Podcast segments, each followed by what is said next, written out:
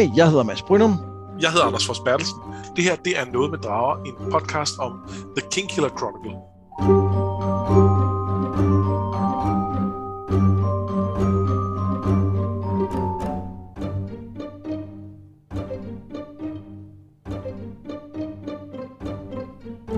Vi er gået i heist mode i dagens kapitler, hvor at Kvothe forbereder en større ting mod Ambrose, men det er alt sammen bare tease indtil videre. Vi får antydet lidt om, hvad der sker, men selve det store kup, det kommer først næste gang. Ja. Men til gengæld så får vi lidt mere at vide om alkemi som magi. Vi får lidt mere mellem Kvothe og Denna, og så får vi ikke mindst endnu et forsøg fra Elodin på at forklare, hvad naming er. Så der er masser at tage fat på, ja, med andre ord. Og endnu en gang nægter Kvothe at prøve at forstå, hvad det er, han prøver at få forklaret. Ja, det er egentlig rigtigt. Han er faktisk sådan lidt vidensresistent, lige når det gælder naming, ikke? Også i den grad. Ja, og så... talentfuldt, men vidensresistent. Ja. Og igen ser vi ham også kaste sig hovedkuls ud af noget, hvor han ikke har hele informationen, men han bare tænker, jeg har nok ret alligevel. Ja. Så det er endnu et af den samling kapitler, hvor det sker. Det er snart hver dag. Ja. Skal vi ikke kaste os ud i det med det samme? Lad os det. De mærkelige oplevelser, vi beskrev i sidste kapitel, de fortsætter for Kvothe. Mens han spiller på Ankers, så bliver han pludselig isnende kold og kun lidt farlig sympati, hvor han sprøjter varme direkte ind i årene, redder ham. Will og Simon er der også, men de forstår heller ikke, hvad der foregår, indtil han pludselig begynder at bløde fra et sår på armen. Det er med andre ord Malfeasance, og den oplagte mistænkte er Ambrose. Men det er bare ikke hans stil. Han er jo mere typen, som gør lede ting gennem andre, så hvem kan det ellers være? Kvothe indrømmer, at Devi har noget af hans blod, og det får Willem til at være bekymret. Demon Devi, som han kalder hende. Hun blev smidt ud under ret spektakulære omstændigheder, mens han selv var på første år, og han er tydeligvis ikke tryg ved hende. Da først han ved, det er Malfeasance, så kan han godt forsvare sig, altså Kvothe, men bare ikke mens han sover, så Will og Simon må våge over ham, indtil han finder en løsning. Det kunne være en gram, altså en form for beskyttelsesamulet, men da han spørger Kilvin, finder han ud af, at den kun er for Elthi, altså næste grad og opad. Og den lokale få ting til at ske mand, Sleat, kan heller ikke hjælpe, eller han kunne, men han finder ud af, at Devi, som han siger, ejer en del af Kvothe, så vil han ikke være med. Og skulle vi lige standse her et øjeblik, fordi der sker pludselig en hel masse lige her, ikke? Som jeg har gået lidt hurtigt henover. Hvad synes du om ham her Sleat, han møder? Jamen, jeg synes, han er meget fin. Jeg synes, han er et godt bud på, hvordan sådan en... sådan en fixer-type tæt på universitetet er, men han også har en fortid der, og de har sådan en masse bander om, hvad de har hørt om hinanden, hvor de sådan føler hinanden på tænderne, og hvor Sleat klart er den, der kommer bedst ud af det. Jeg synes, det fungerer meget godt. Jeg nåede at tænke, jeg ved, om han skal bruges til noget mere, og så tror jeg, at konkluderet, det tror jeg ikke, han skal. Nej, det tror jeg ikke. At det var lige præcis det, han skulle bruges til. Jeg vil ikke udelukke, at han kan dukke op igen, fordi at så skal han finde en ny dims, hvor han har brug for sådan en, men jeg tror ikke, han er væsentlig. Nej, det tror jeg ikke. Men jeg kunne nemlig også rigtig godt lide den her bander, de kører i starten, hvor at der også er nogle lighedspunkter med dem, fordi for eksempel så siger Sleat, at han ligesom har bygget sit eget ry og rygte sådan sten for sten, og det har Kvothe jo også i en eller anden grad. Men samtidig oplever han jo også, at der er nogle ting her, som han ikke selv har sat i gang, som bliver fortalt videre. Ja. Så han har på en eller anden måde også mistet kontrollen en lille smule over sin egen historie, synes jeg, vi ser her. Er det løbet løbsk? Ja. Og så er det interessant at se, at der kommer et facet til på det her med, at han er Kvothe the Bloodless. For det er jo opstået med den her piskning. Men Sleat forbinder det også til, at han som en Edema Ruh er cirka så langt fra at være adelig, altså have fint blod, som man kan have. Ja. Det synes jeg var en sjov lille detalje. Og det er selvfølgelig noget, Kvothe reagerer negativt på, det her med at blive baitet med sin baggrund, og det bemærker han jo, som du siger, med det samme Sleat, det er, hvor han kommer bedre ud af den her udveksling, de har ved at sige, at du har også lidt af et temperament, og det, han falder jo ind med begge ben, ikke? Jo. Så hele det her med hans ophav og altså Edema Ruh og så videre, det skal vi snakke meget mere om senere på. Ja, det skal vi. Og jeg synes bare, det er interessant, at selv her i en situation, hvor der vitterlig ikke er noget på spil i forhold til hans... altså, han ved, hvad han går ind til her. Han ved, hvad det er for en form for meningsudveksling, de har sat i gang, og alligevel så lader han sig tire af det her. Ja. Og det siger jo både noget om, selvfølgelig, hvor vigtigt det her med hans afstamning, om man så må sige, er for ham, og den her sådan, kan vi kalde det racisme, der er mod hans folk. Men det siger også noget om, hvor dum han er grundlæggende, ikke? Jo, og så siger det også noget om, hvor presset han er i situationen. Det fremgår ikke helt af referatet, men altså han er ret stresset, fordi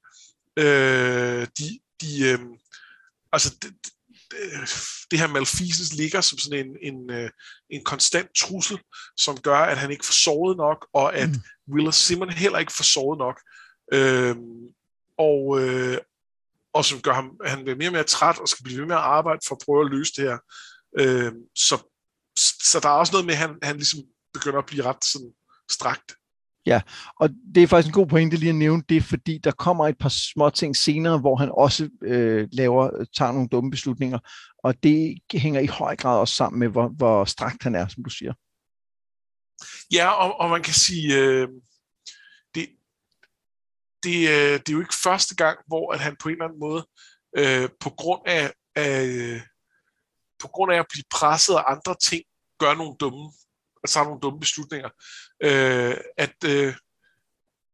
Da han i sin tid bliver bandlyst fra arkivet, det er jo selvfølgelig fordi Ambrose lokker ham til at tænde stearinlys, men grunden til at Ambrose kan det, grunden til at Kvothe ikke lurer, hvad det er, han har gang i, det er jo, at han stadig drugged op efter at være blevet pisket. Så der er et eller andet med, at han stoler meget på sine egne evner, og generelt går det rigtig godt, men hvis der er et eller andet i hans liv, der gør, at han af den ene eller anden grund ikke performer med 100%, så er han ikke så god til at revidere sit syn og sige, nu skal jeg måske lige holde lav profil, indtil jeg har løst det her. Ja, og han er måske heller ikke så god til at udskyde beslutningen et lille smule til, hvor han bedre kan overskue tingene. Han reagerer meget lige i situationen, ikke? Man fornemmer det også kort, da han er inde og tale med Kilvin, hvor at han får at vide, at der skal bruges nogle ædelmetaller til den her gram, tror jeg nok. Siger Kilvin ikke det til ham? Jo. Og straks så får han en idé til et eller andet, og må han jo ikke lave noget, ikke? Og der fornemmer man også, at der er et eller andet der, som er sådan lidt, nu får han lige en fix idé, ikke? Alright. Men vi løber videre, fordi i stedet, så må han lede efter en opskrift på den her gram på biblioteket. Her får han hjælp af Fela. Men den findes ikke de oplagte steder, så det kræver en lidt grundigere eftersøgning, noget som Will og Sim får lov at være med til. Men først så skal Kvothe forbi Devi for at blive klogere på, hvad der egentlig foregår, men han botcher det selvfølgelig. På et tidspunkt så bliver han overbevist om, at hun har solgt hans blod og bruger en dukke, og så bruger han så en dukke til at binde hende for at forsvare binde med magi, men hun er stærkere end ham og har en bedre kilde til energi og vinder til sidste duellen. Jeg vil aldrig se dig igen, siger hun, og forlanger også at få sine penge, når semesteret er slut, og Kvothe flygter med halen mellem benene. Og her får vi faktisk noget af det, som vi har talt om tidligere i forhold til den her duel mellem sympatitrollmænd. Ja. Men hvad synes du om duellen her? Jeg synes, det er meget fedt. Jeg bid ikke så meget mærke i den her gang, at jeg tror, jeg synes, det var rigtig spændende, da jeg læste den første gang. Og nu var det nogle andre ting i det her kapitel, jeg bed mere mærke i, så det tror jeg ikke, jeg har tænkt så meget over. Så lad os lige tage de andre ting, du burde mærke lige om lidt. Fordi jeg tænkte, at noget af det, der gør den fed, er jo for det første, at Devi viser sig at være sådan ekstremt kompetent på flere måder, ikke? Også det med, at hun ligesom planer at have den der varmebrik liggende, som kan give hende noget energi osv. Men udover det, synes jeg, at den på nogen måde var sådan lidt udramatisk. Altså, der er en eller anden udfordring med, at alt det der magi foregår inde i hovedet på dem. Og det er ikke, fordi jeg synes, at Rothfuss gør et rigtig godt stykke arbejde med at få det til at virke dramatisk. Altså, og vi fornemmer, hvor presset Kvothe er, og det fungerer, på den måde fungerer det godt. Men der sker ikke ret meget, vel? Nej, men det kan jeg huske, fra jeg læste det første gang. Det synes jeg overhovedet ikke var det issue der. Altså, der synes jeg, det var altså, der sad jeg på kanten af sædet. Hvad sker der nu? Ja. Sådan en blanding mellem at holde med Kvothe og håbe på en klarten, og så selv at tænke, du er på galt spor her, det er ikke en god ting, du er i gang med lige nu. Ja. Så jeg er ikke sikker på, at jeg faktisk skal holde med dig. Ja. Der er også noget i hendes måde at reagere på, da han angriber hende, som gør, at man kommer i tvivl om altså, han har ret. Ja, og det var jo virkelig det, jeg lagde mere mærke til. Det var, hvor tydeligt jeg synes, det er undervejs, at det ikke er hende. Altså, han oplever selv, at han læser hende, og det ikke er det. Og så fortsætter han alligevel, og så griber han fat i en eller anden lille bitte ting, og hæfter det på det. Og det er sådan, jamen, det er bare dårlig dømmekraft. Og han glemmer den relationsopbygning, de har lavet. Og det, som han tænker, er, om hun vil rigtig gerne ind i arkivet. Så det vil hun godt gøre det for. Det vil hun godt... brænde vores relation for. Og det kan også godt være, at hun ville det. Men det er det eneste, han har at gå på. Og det er en meget voldsom handling at tage på baggrund af det. Altså det. Og det er, synes jeg, et godt eksempel på, at han også her... altså det er jo både, at det er i hans personlighed og agerer en lille smule overilet. Og det er også, at han simpelthen er for træt og ikke tænker sig om. Altså, jeg tror at trods alt, at en skarp udviklet Kvothe ville have besindet sig, inden det kom så vidt. Ja, det kan sagtens være. Det, som der også bør være et tegn på hans fejl, er jo, at han ikke glemmer at tænke over, hvem har egentlig den information, som hun gerne vil have. Det har han jo selv, og det ved hun, at han har. Så hvis hun virkelig vil have den, så vil hun jo ikke gør det ved at sælge hans blod, så ville hun jo bare tvinge den ud af ham. Ja. Og så synes jeg så igen, at der er jo en lille ting, som på en eller anden måde støtter ham lidt i at lave den her meget forhastede konklusion. Og det er jo, at han får bekræftet, at hun nok har solgt den der opskrift på Plumbob til Ambrose, eller til en af hans lakajer. Ja. Og det kan jo være det, der ligesom gør, at han tænker, okay, hvis hun har gjort det, så kunne hun nok også godt finde på andet. Ja. Men det, at hun sælger... Altså, der er jo ikke noget, der tyder på, at hun har solgt Plumbob med henblik på, at det skulle bruges på Kvothe. Nej, men det tror jeg, han ligesom tænker i sit hoved, ikke? Jo, men det er jo en fejlslutning. Altså, hun har, det kan godt være, hun har solgt det, men hun har fandme ikke spurgt, hvem det skulle bruges på mod. Nej, det er rigtigt. Til. Altså, hun har bare solgt den opskrift, det fik hun penge for. Og hvis ikke hun havde solgt den, så var der nogle andre, der havde solgt den til nogen. Eller de havde fundet den i archives ved at lave det stykke arbejde, som han laver sammen med de andre lidt senere. Ja. Fordi det ville man også kunne. Men der er det da klart, at hvis det er Ambrose, det mener vi, det er, ikke? Jo. Jeg kan ikke engang huske, om vi er 100% sikre, eller kun... Prøv at det er Ambrose, der har givet ham... han hoverede alt muligt. Ja, han har givet en Plumbob, 100%. Han har givet en Plumbob, ja, det er god. Men at der... altså, det kunne han sikkert selv have fundet, men han gider ikke, fordi han er rig, og så kan han bruge penge på at købe det for nogle andre. Ja. Ja, det er rigtigt. Der er også noget med... jeg sad bare og tænkte, da han var på vej over til Devi, så jeg bare tænkte, hvis han nu bare havde fortalt hende, hvad det var, der foregik, så ville hun, altså, så ville hun jo have svært ved ikke at vise ham hans blod. Ja, i det øjeblik, han siger, du skal vise mig mit blod, så siger hun nej. Så siger han, nu skal du høre, jeg bliver angrebet, sådan, malfeasance. Det synes jeg er rigtig bekymrende. Det eneste, jeg har givet mit blod til, altså vidt jeg ved dig, beklager, at jeg er sådan lidt skeptisk. Kan vi lige snakke om det her? Ja, eller så kunne den det være, anden vej. Altså han skulle starte med at sige, hey, jeg bliver angrebet lige nu, og derfor har jeg brug for at se blod, og så ville hun have svært ved at nægte, ikke? Og hvis hun så nægtede, så ville det jo være klart, at så... Så ville det være meget mere rimeligt at på en eller anden måde gå til yderligheder. Ja. Vi ved jo godt, hvem der står bag angrebene på ham på det her tidspunkt. Ja, fordi... det er de efterfølgende kapitler, som vi har læst i dag. Ja. Synes du, der er noget på det her tidspunkt, og jeg ved godt, det er sådan lidt, at man ligesom skal ignorere, hvad man ser, men synes du, der er noget, der peger i retning af, på det her tidspunkt, at det kunne være andre end Ambrose? Ikke direkte. Altså, man kan sige, så skulle det være sådan som Master Hemme. Og han har jo selv sådan, om der kunne være en eller anden, der var jaloux over, at han var steget i graden og sådan noget, men der er jo ikke nogen, vi har fået præsenteret, som er markante nok. Så nej, jeg mener i virkeligheden ikke, der er noget, der peger... Altså, nej, der er ikke noget, der peger på andre. Det er ikke sådan, at altid peger på Ambrose, men der er ligesom heller ikke nogen anden god forklaring. Nej, det er der nemlig ikke. Der er heller ikke andre, som... Altså, selv hvis han havde andre fjender, og det har han ikke rigtigt på det her tidspunkt, så ville de jo ikke nødvendigvis kunne det, som Ambrose kan. Så man kan sige, hvis det ikke er Devi, og hvorfor skulle det være Devi, så må det næsten være ham, ikke? Altså, man, ja, og det der også er, det er, at de blev ved med at kredse om det, fordi så siger de, nå, men så Devi solgte det til Ambrose, fordi han ville sikkert gerne købe det.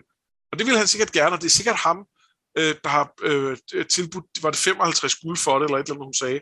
Ja. Og hvis ikke ham selv, så er en mellemmand, det bruger han jo en del. Og det er nok mere sandsynligt. Men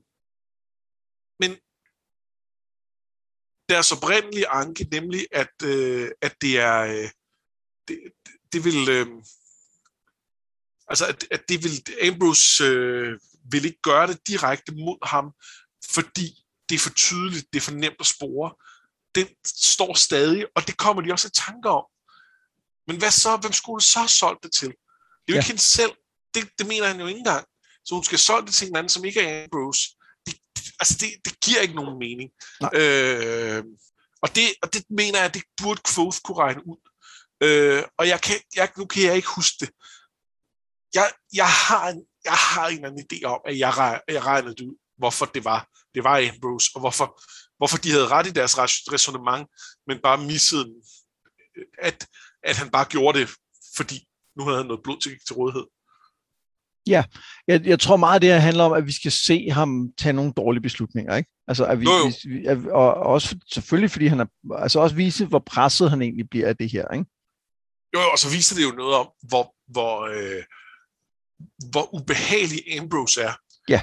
Fordi så meget som en del af Kvothe og Ambroses fjendskab kan tilskrives, at Kvothe er et kvej, der gør uovervejede ting og prikker til en, der er for magtfuld, som han ikke burde prikke til. Så meget som det er en del af det, så skal man heller ikke tage fejl af, at Ambrose er et gennemført røvhul på alle mulige måder. Han er nederen over for Kvothe, fordi han er fattig. Han er nederen over for alle kvinderne, fordi de er kvinder. Og her, der regner han med, at han har en tilfældig indbrudstyv. Det ved vi ikke nu, men det ved vi om, når vi er færdige med dagens kapitel. Han har en tilfældig indbrudstyv, og kunne hjælpe mig, om han så ikke bruger Malfeasance til at prøve at basalt slå ham ihjel. Det er jo et forfærdeligt menneske, vi har at gøre med. Jep, helt igennem forfærdeligt. Er der andet, vi skal tale om med Devi og den her sekvens? Jeg tænker, vi kommer til at snakke mere Devi lidt senere. Ja, altså, det gør vi. Næste kapitel, tror jeg, eller de næste kapitler kommer vi til at tale lidt mere om, han helt sikkert. Nå, men det gode ved den her konfrontation, det er jo, at han så, som vi har talt om, ved, hvem der står bag. Det må være Ambrose, siger han til Will og Simon, og snart får de det bekræftet, for hver gang han går tilbage til sit værelse, efter undervisning for eksempel, så kommer der et angreb. Og Kvothe gætter på, som du også sagde, at han ikke ved, hvem han angriber, og han bare tror, det er en gemen tyv. Og måske endda også, at tyven er langt væk, og det er derfor, hans angreb bliver mere og mere voldsom, fordi han bruger mere og mere kraft på at angribe.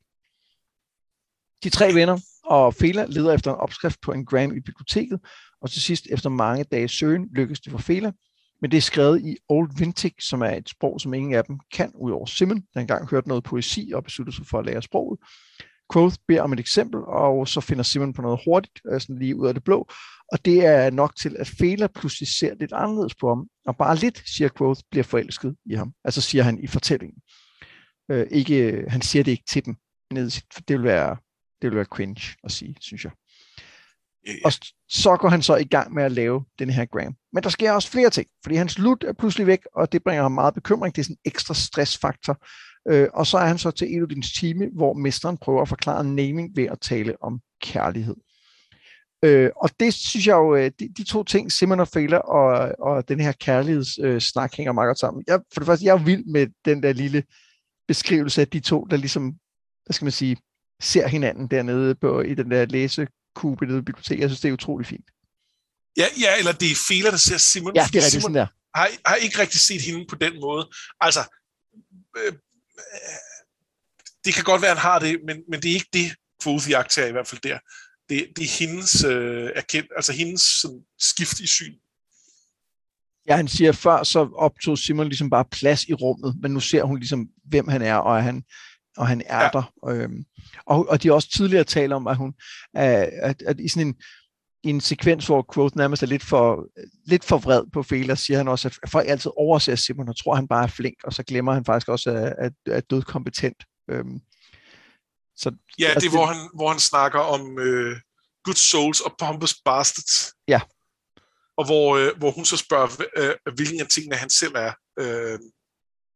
Og det kan han ikke helt svare på, men, eller hvad er det, han... Han siger, det må vi researche senere.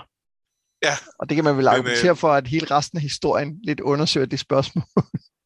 Ja, og uanset hvad, så er han nok i nogen grad begge dele. Ja, det tror jeg også er et safe bet. Men jeg synes bare, det er rigtig fint, lille sekvens. Enig. Hvad synes du om den her forelæsning, som Elodin giver? Jamen igen synes jeg egentlig, at altså jeg synes, jeg begynder at forstå Elodin. Ja. Der er et eller andet med, der er et eller andet mere, at der er noget, du ikke bare kan beskrive. Der er noget, der er et eller andet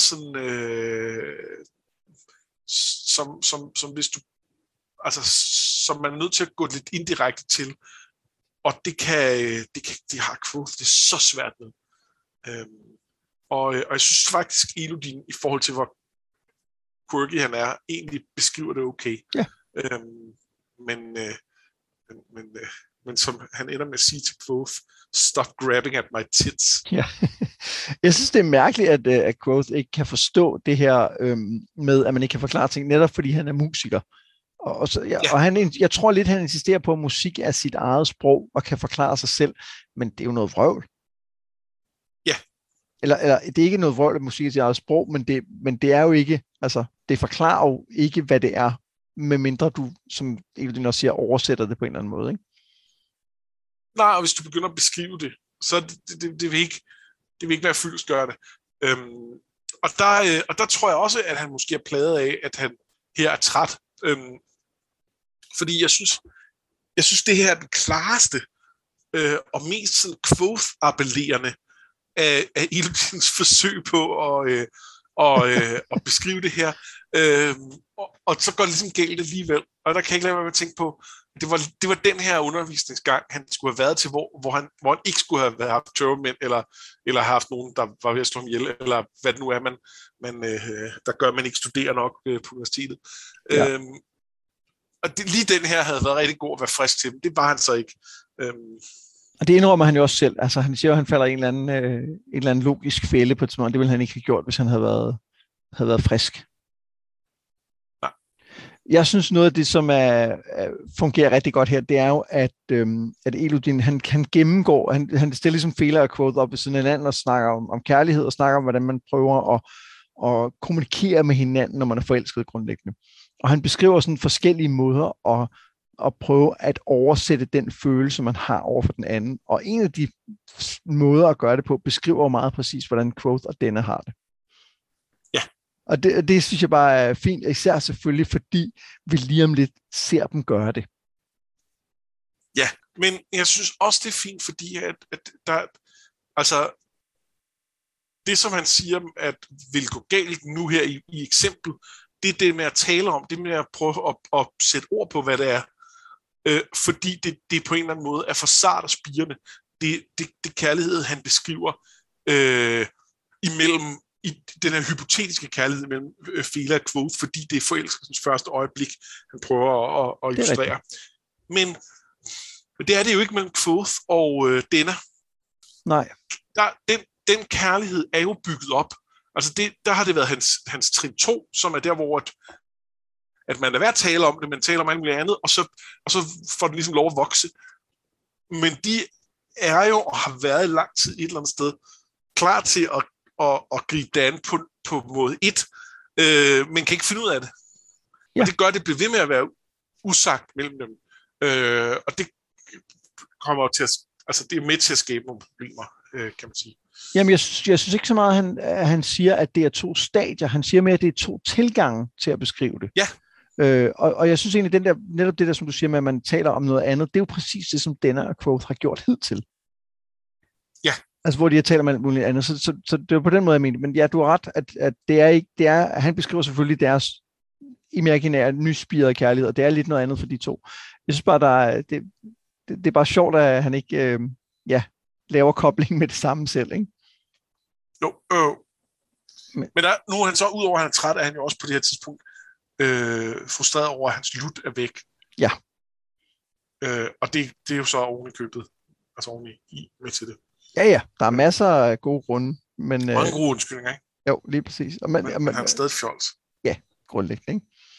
Nå, det her lutmysterie... Jeg er ikke helt færdig med den her del. Godt. Fordi det med det her poesi, det synes jeg faktisk, det var sgu lidt ubehageligt at læse. Jeg synes, jeg blev bekymret for stakkels Simon og hans skæbne i bog 3. Hvorfor det? Fordi, ja, selvfølgelig. Det ved jeg godt, hvorfor det. Vi ved, at hans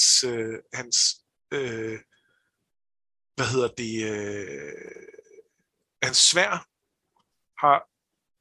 hedder Kesura, og det også bliver kaldt poet killer, eller ja. Og det kan oversættes til poet killer på nogle sprog. Og det er endda der er i de her digte, som Simon siger, der er sådan en det her mellem, altså sådan stop i linjen, som er det sådan som sværets oprindelige navn hentyder til. Så jeg kan godt være bekymret for om man simpelthen kommer til at slå dem ihjel. Det er rigtig godt set. Det kunne sagtens være. Tror du så, det er fordi, at Simon på en eller anden måde bliver konge? Det var en mulighed. Han er jo adelig. Ja. Ja. Så Ambrose er en red herring?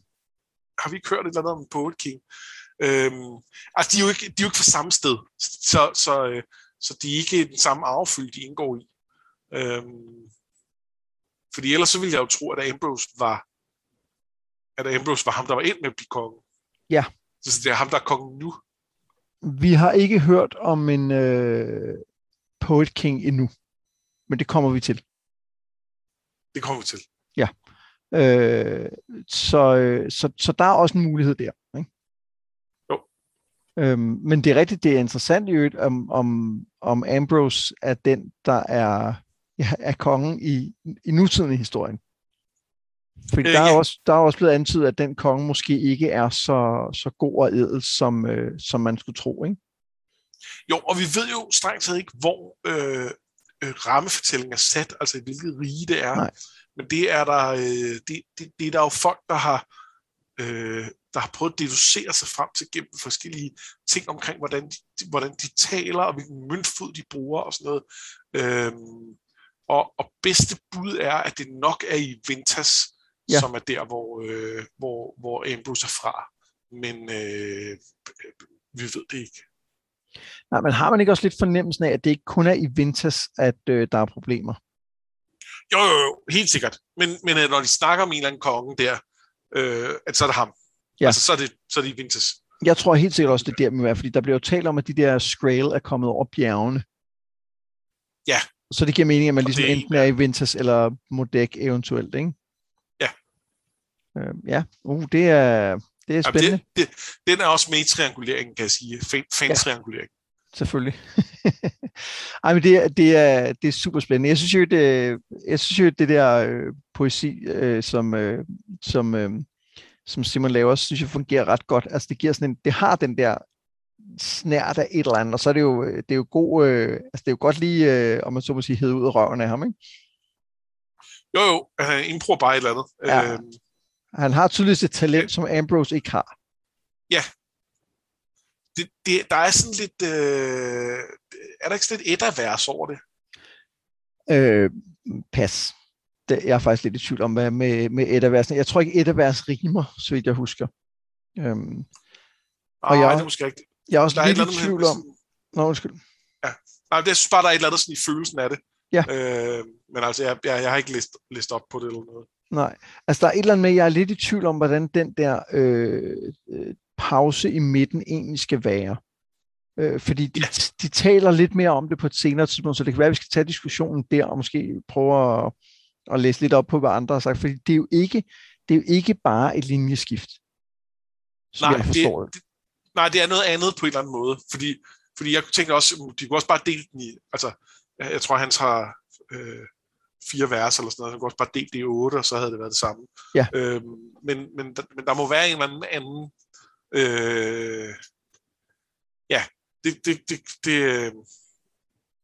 Jeg sidder selvfølgelig om det er sådan en hurtig... sådan, hvor man lige får vejret ind, ligesom faktisk også nogle gange hører jeg sådan noget freestyle rap, ikke? Altså, hvor man også lige får sådan nogle af de der pauser der, eller andet for... jeg sidder og tænker, om det er noget i den stil, det skal være. Men det...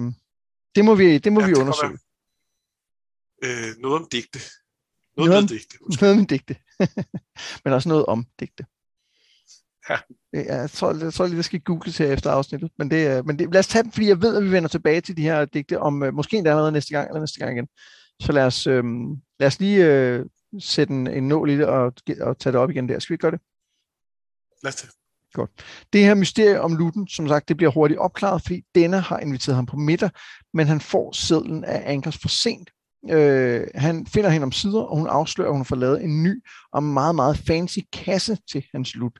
Og hun skulle bruge instrumentet for at sikre den passet, så hun har taget det, og han har så manglet det, fordi han ikke var der, og hun prøvede også at banke på hjemme hos ham, men han var der ikke, fordi han så over hos Will og blev passet på.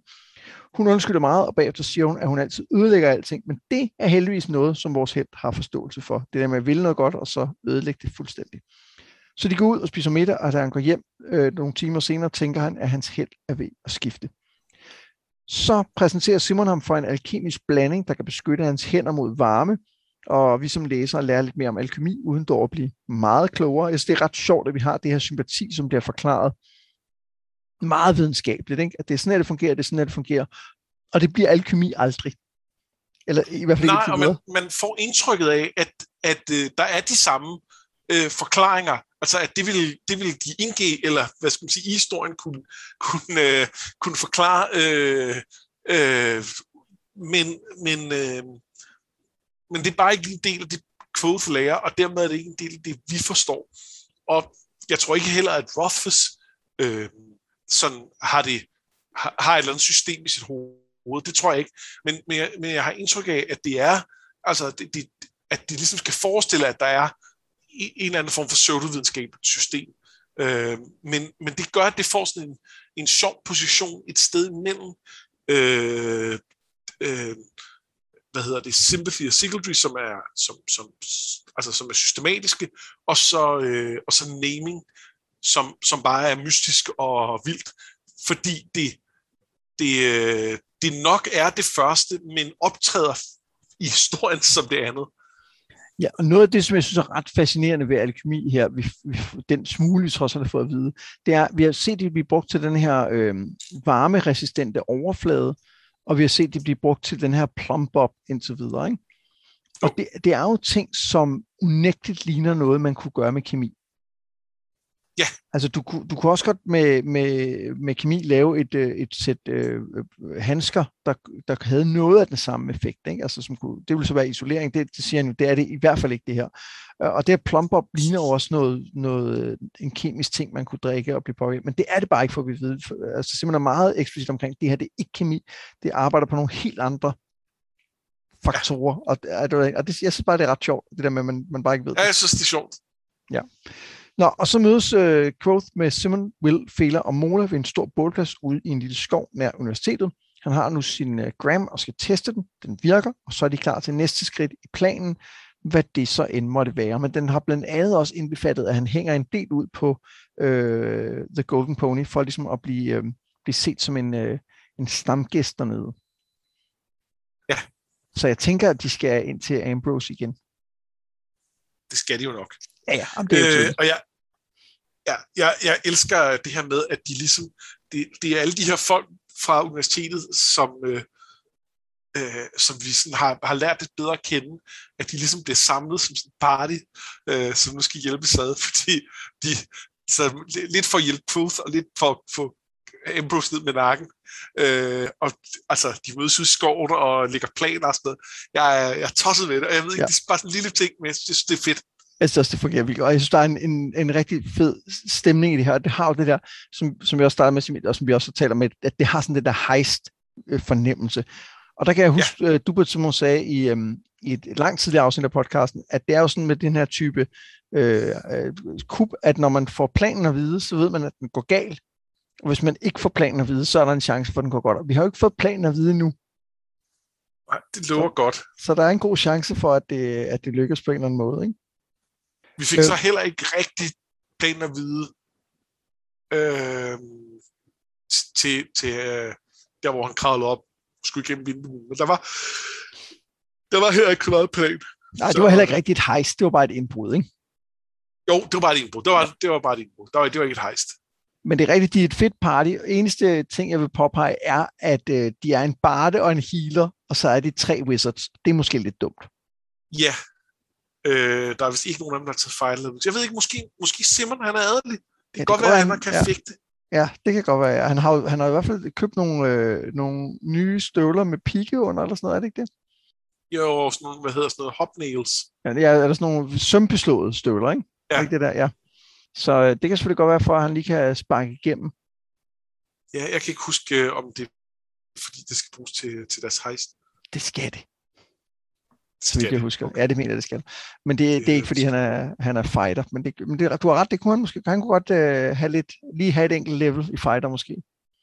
Måske fik med Kåre. Ja, det vil faktisk være meget passende på en eller anden måde, fik med Kåre. Det vil passe til ham. Men det er et super fedt, party, de laver. Og i øvrigt en ting, vi ikke nævner her, det er jo også, at jeg tror, det er Simon, der kommer til at sige, at han jo har den her aftale med Devi. Og hende kender Mola også. Og bliver sådan helt, okay, det virker som en rigtig dum idé, at have gjort det der. Og det skulle da være sådan, ja, jeg ved det godt. Jeg ved godt, det var dumt. Hvad skulle jeg ellers gøre? Det er også synd for mig. Ja. Ja. Men ellers så synes jeg meget, at det her er vi ved at varme op til noget. Er der noget i forhold til Denna og Kvothe, som vi skal tage her nu? Jeg vil bare nævne, at hun gør endnu en gang et stort nummer ud af, hvor svært hun har ved at finde ham. Hvilket også er morsomt, at altså, vi kan jo ligesom se det ved, at hun har jo også konkret været forbi og prøve at finde ham, lagt beskeder og så videre, og der er han da ikke lige, fordi han har jo alle mulige gøremål. Og det er bare en sjov spejling igen, at de aldrig kan finde hinanden. Ja. Ja, det er både interessant på grund af det der, som vi også talte om sidste gang, i forhold til, hvor interesseret virker man egentlig om i den anden. Det har vi talt om flere gange. Men det er også, som du siger, at ordet spejling er også væsentligt her, ikke? Fordi det er endnu et punkt, hvor de ligner hinanden rigtig meget. Ja. Det er ret sjovt.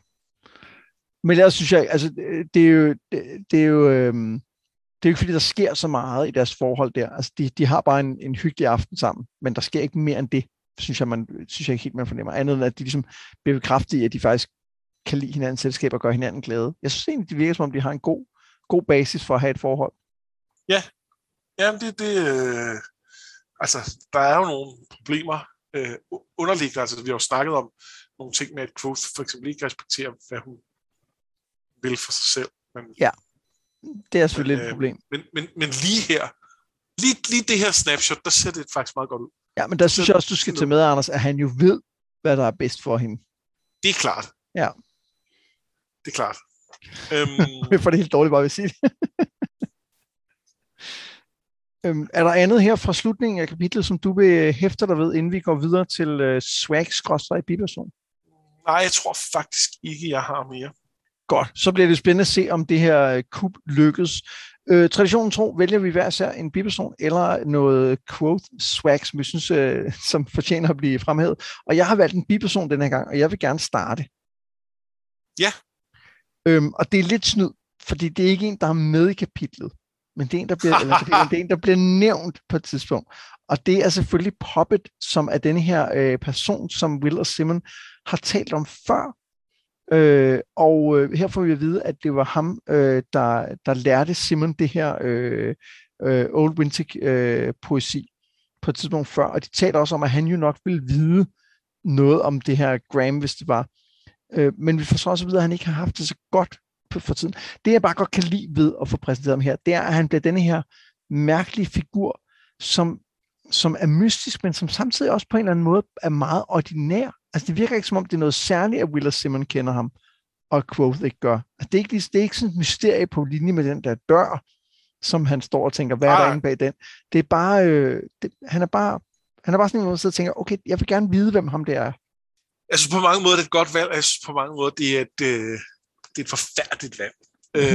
Jeg har lidt svært med Puppet, og jeg er spændt på at læse det igen nu her, for jeg synes netop, at Puppet får sådan et, der er et eller andet særligt med ham her, og når jeg så har læst, altså når vi kommer til at møde ham senere i den her bog, og så sådan lidt, var det? Og det er det nok ikke, og måske er det fordi, vi skal bruge dem senere, og det er der, vi ligesom endelig får payoff på det. Og måske overser jeg bare et eller andet, men jeg er sådan lidt... Ja, jeg synes, du har ret i, at det ikke, når vi ser, og det kan man lige så godt forberede sig på, det er ikke sådan, at der kommer sådan en stor afsløring her senere i bogen af, hvem er så Puppet, og det er noget stort. Altså, og det er egentlig også det, jeg mener med, at han... Der er lidt mysterie, men samtidig virker han også bare meget ordinær. Altså, han er også bare sådan en, som de to kender, og som har lært den hende nogle digte. Ja. Altså, så det er på den måde, jeg sidder og tænker, det bliver lidt sjovt at få at vide, hvem han er. Og jeg tror helt sikkert, at han kommer til at have en funktion senere hen. Fordi han virker som en, der ved en hel masse. Og det tænker jeg, det der med viden er ikke uvæsentligt. Det er ikke uvæsentligt, nej. Hvad har du valgt? Jamen jeg er nok i sidste ende med at gå ud med noget swag. Ja. Jeg synes, det er et påbart udvalg, det må jeg indrømme. Ja. Blandt andet jo fordi, altså Kvothe er jo ved siden af sig selv hele den her, men jeg synes han, det at han får lavet sin Graham til sidst, det synes jeg faktisk, det er lidt swag. Det er, i forvejen er han langt over, hvad man kunne forvente på det trin, han er. Og så er det ligesom et stykke secondary, der er et niveau over, hvad han egentlig må. Og det lykkes ham at lave det.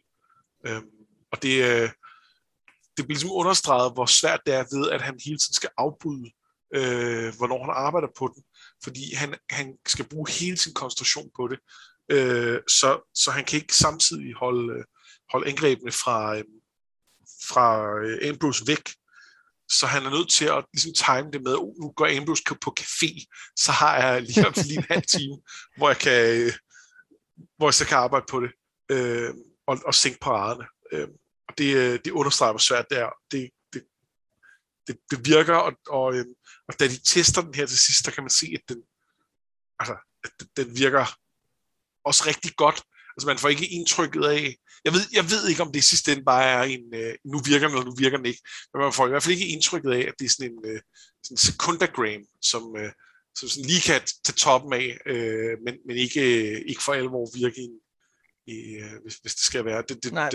Den er ret solid. Mola siger, hun vil få brug for en esse, for at måske at kunne bryde igennem den, ikke?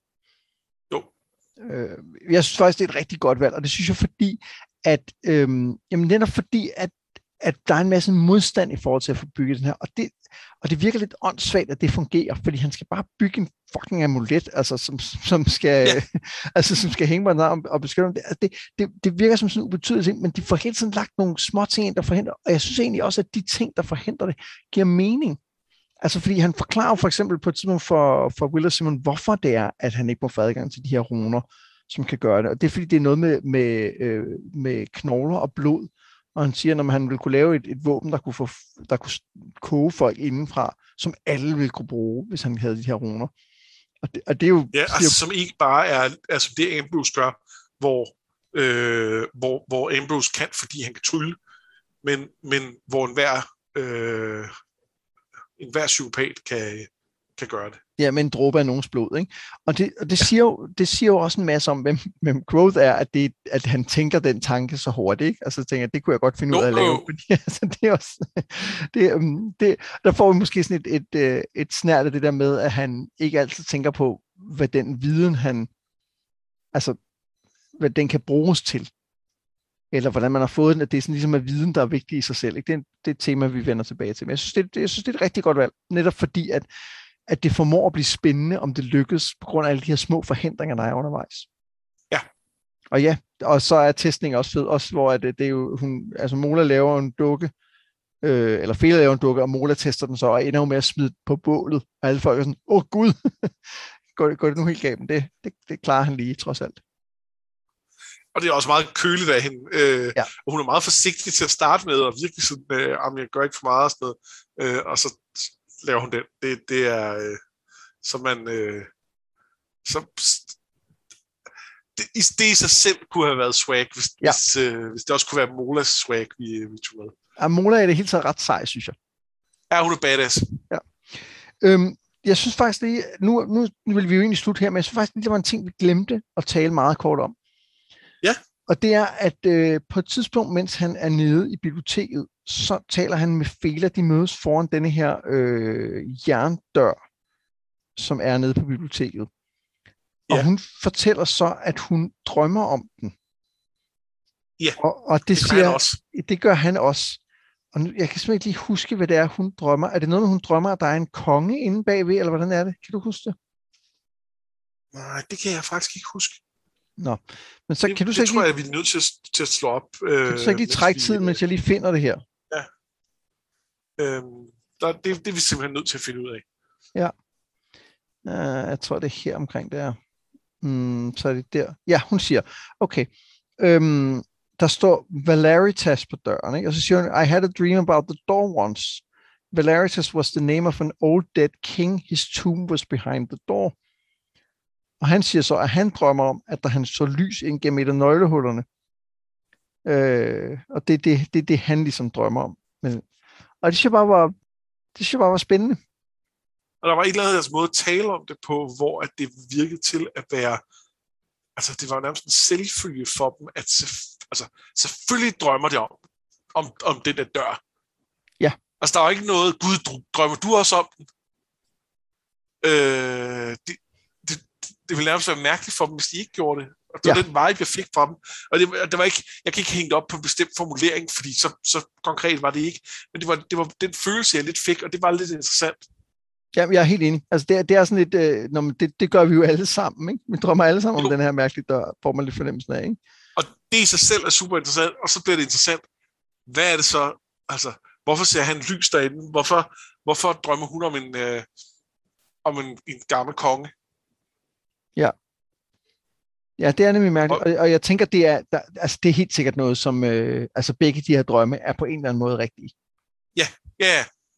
Nå, men det synes jeg bare lige, vi skulle nævne, fordi at det er jo en dør, som, og det, jeg kan vel godt sige, at det er jo ikke noget, vi får svar på i denne her bog, desværre. Nej, men... Måske den, der hedder Dorset Stone. Ja, måske der, ikke? Det har vi vist også talt om tidligere, og jeg tror, det er jo det de helt centrale mysterier i bogen. Eller i bogserien, det er jo, hvad der er bag den her dør, og hvorfor den er så hemmelig, og hvad har Lauren med det at gøre, og hvad har Fela med det at gøre. Vi har jo fået præsenteret, at Fela kan et eller andet med navne, og det tænker jeg også er interessant, ikke? Altså, jeg kunne godt se, at der var en sammenhæng mellem navne og så den her dør måske. Ja, helt sikkert. Eller altså ikke navne, men naming specifikt, selvfølgelig. Ja, 100%. Ja. Apropos sådan hovedplots og vigtige ting, så har jeg en lille ting fra tidligt det her. Ja. Det var ikke med i referatet, men han møder jo Auri i starten af de kapitler, vi læser her, fordi han skal... Han skal ned og han vil egentlig prøve at sprede sit blod rundt med nogle blade eller et eller andet, men så er der optræk til er det ikke noget med, der bliver regn, og så vil det regne væk, der nytter ikke noget. Og så møder han hende, og så siger hun, nå, men, da han ligesom forklarer, hvad der er fat, så er hun totalt cool, og sådan, ja, det kan jeg godt hjælpe med. Så skal du med ned her til, og nu kan jeg ikke huske, hvad det hedder, men der er et eller andet, Bobbins eller sådan noget. Ja. Og det er skide godt. Så går de derned, og så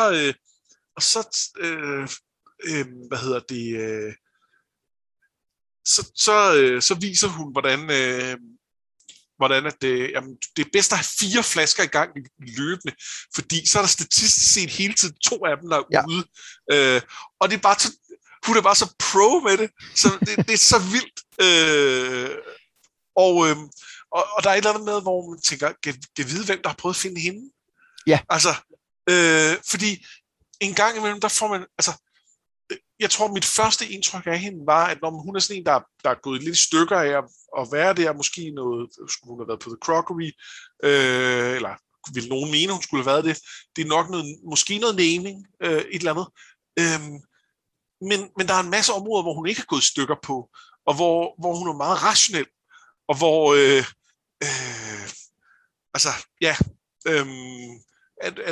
hun måske bare har valgt at gemme sig. Og i den forbindelse var det også lidt interessant, at da hun ser Kvothe smurt ind i blod op, på hustaget, så fordi det ligner nogle tatoveringer, så kalder hun ham Amyr, og er det Ceridian eller sådan noget, som vist nok for vi finder ud af, at det er nogle sådan high-ranking Amyr. Og det prøver han så at spørge ind til, og så løber hun. Og han tænker, gud ja, jeg skal jo lade være at spørge ind til. Det er jo, det skal aldrig være så direkte med Auri. Det er fint nok. Og så senere, så snakker de lidt om det igen, og hvor han spørger så heller ikke ind der, og de kommer aldrig rigtig sådan, nok ind på det. Men man får klart indtrykket af, at der er et eller andet personligt i det. Fordi hun græder lidt, og der er sådan et eller andet... det føles som om, der er et ret konkret traume. Det er ikke bare, jeg læste en mærkelig bog. Ej, den kan jeg ikke lige overskue fortælle dig om nu. Nu løber jeg lige. Det er et eller andet mere for hende. Så jeg fik klart indtrykket af, at hun på den ene eller anden måde også var koblet op på det her med The Amyr, og dermed også med The Chandrian i den udsang, de er forbundet. Og jeg kan ikke sige, hvordan, eller, altså, men der er et eller andet der. Ja, jeg er faktisk glad for, at du tager det her med, for det var egentlig dumt at springe derover i referatet. Det var bare sådan en ting, jeg tænkte, om den vil vi nok komme til at snakke om, så det behøver jeg ikke tage med, for det er sådan lidt et sidespring, men det er faktisk ret vigtigt, det der sker her. Og så er der også et par gode jokes. Altså jeg elsker, hvor hun siger, at han siger, jeg leder efter sted og have mit blod, og hun siger, at de fleste har det bare indeni, det er nemmere. Ja, det er men noget af det, som er spændende her, udover at du har fuldstændig ret i, at der er en eller anden personlig relation til det, det er jo også, at hun siger, you are my Ceridia, eller Ceridia, and thus above reproach. Og jeg kan simpelthen ikke huske på det her tidspunkt, om vi har, hvad vi har fået at vide om dem her. Jo, vi har fået... hun siger nogle ord på et eller andet sprog. Ja. Det har vi fået at vide på det her tidspunkt. At det er... Jeg er ikke sikker på, at vi har fået at vide, det er det, hun siger, men vi har fået nævnt i anden kontekst, nemlig for the greater good. Ja, det er det, hun siger, ikke? Og hele pointen er jo også, at de her Amyr, eller i hvert fald de øverste af dem, kunne gøre, hvad de ville, fordi de tjente the greater good. Ja. Yeah. Og det er jo, og det har vi jo talt om før med Kvothe, altså den her idé, han har om, at han ved det bedste, og det er jo super interessant, at hun siger det, både fordi det har implikationer for, hvad hun ved om The Amyr, men jo også fordi, at der er sådan en tematisk kobling i forhold til, hvordan han i øvrigt opfører sig og er. Ja, Kvothe ved bedst. Ja, og det skal vi tale. Det skal vi, og der er nogle specifikke ting senere, hvor jeg glæder mig meget til, og hvor vi skal sætte det her op, som er sådan nogle små ting i virkeligheden, men hvor vi helt sikkert kommer til at dykke meget mere ned i det her. Men det er om nogle afsnit. Til næste gang, der læser vi til og med kapitel 43, og vi udkommer fuldstændig som planmæssigt om 14 dage. Jeg har været Mads Brynum. Og jeg har været Anders Forsbergelsen. Det her, det var noget med drager.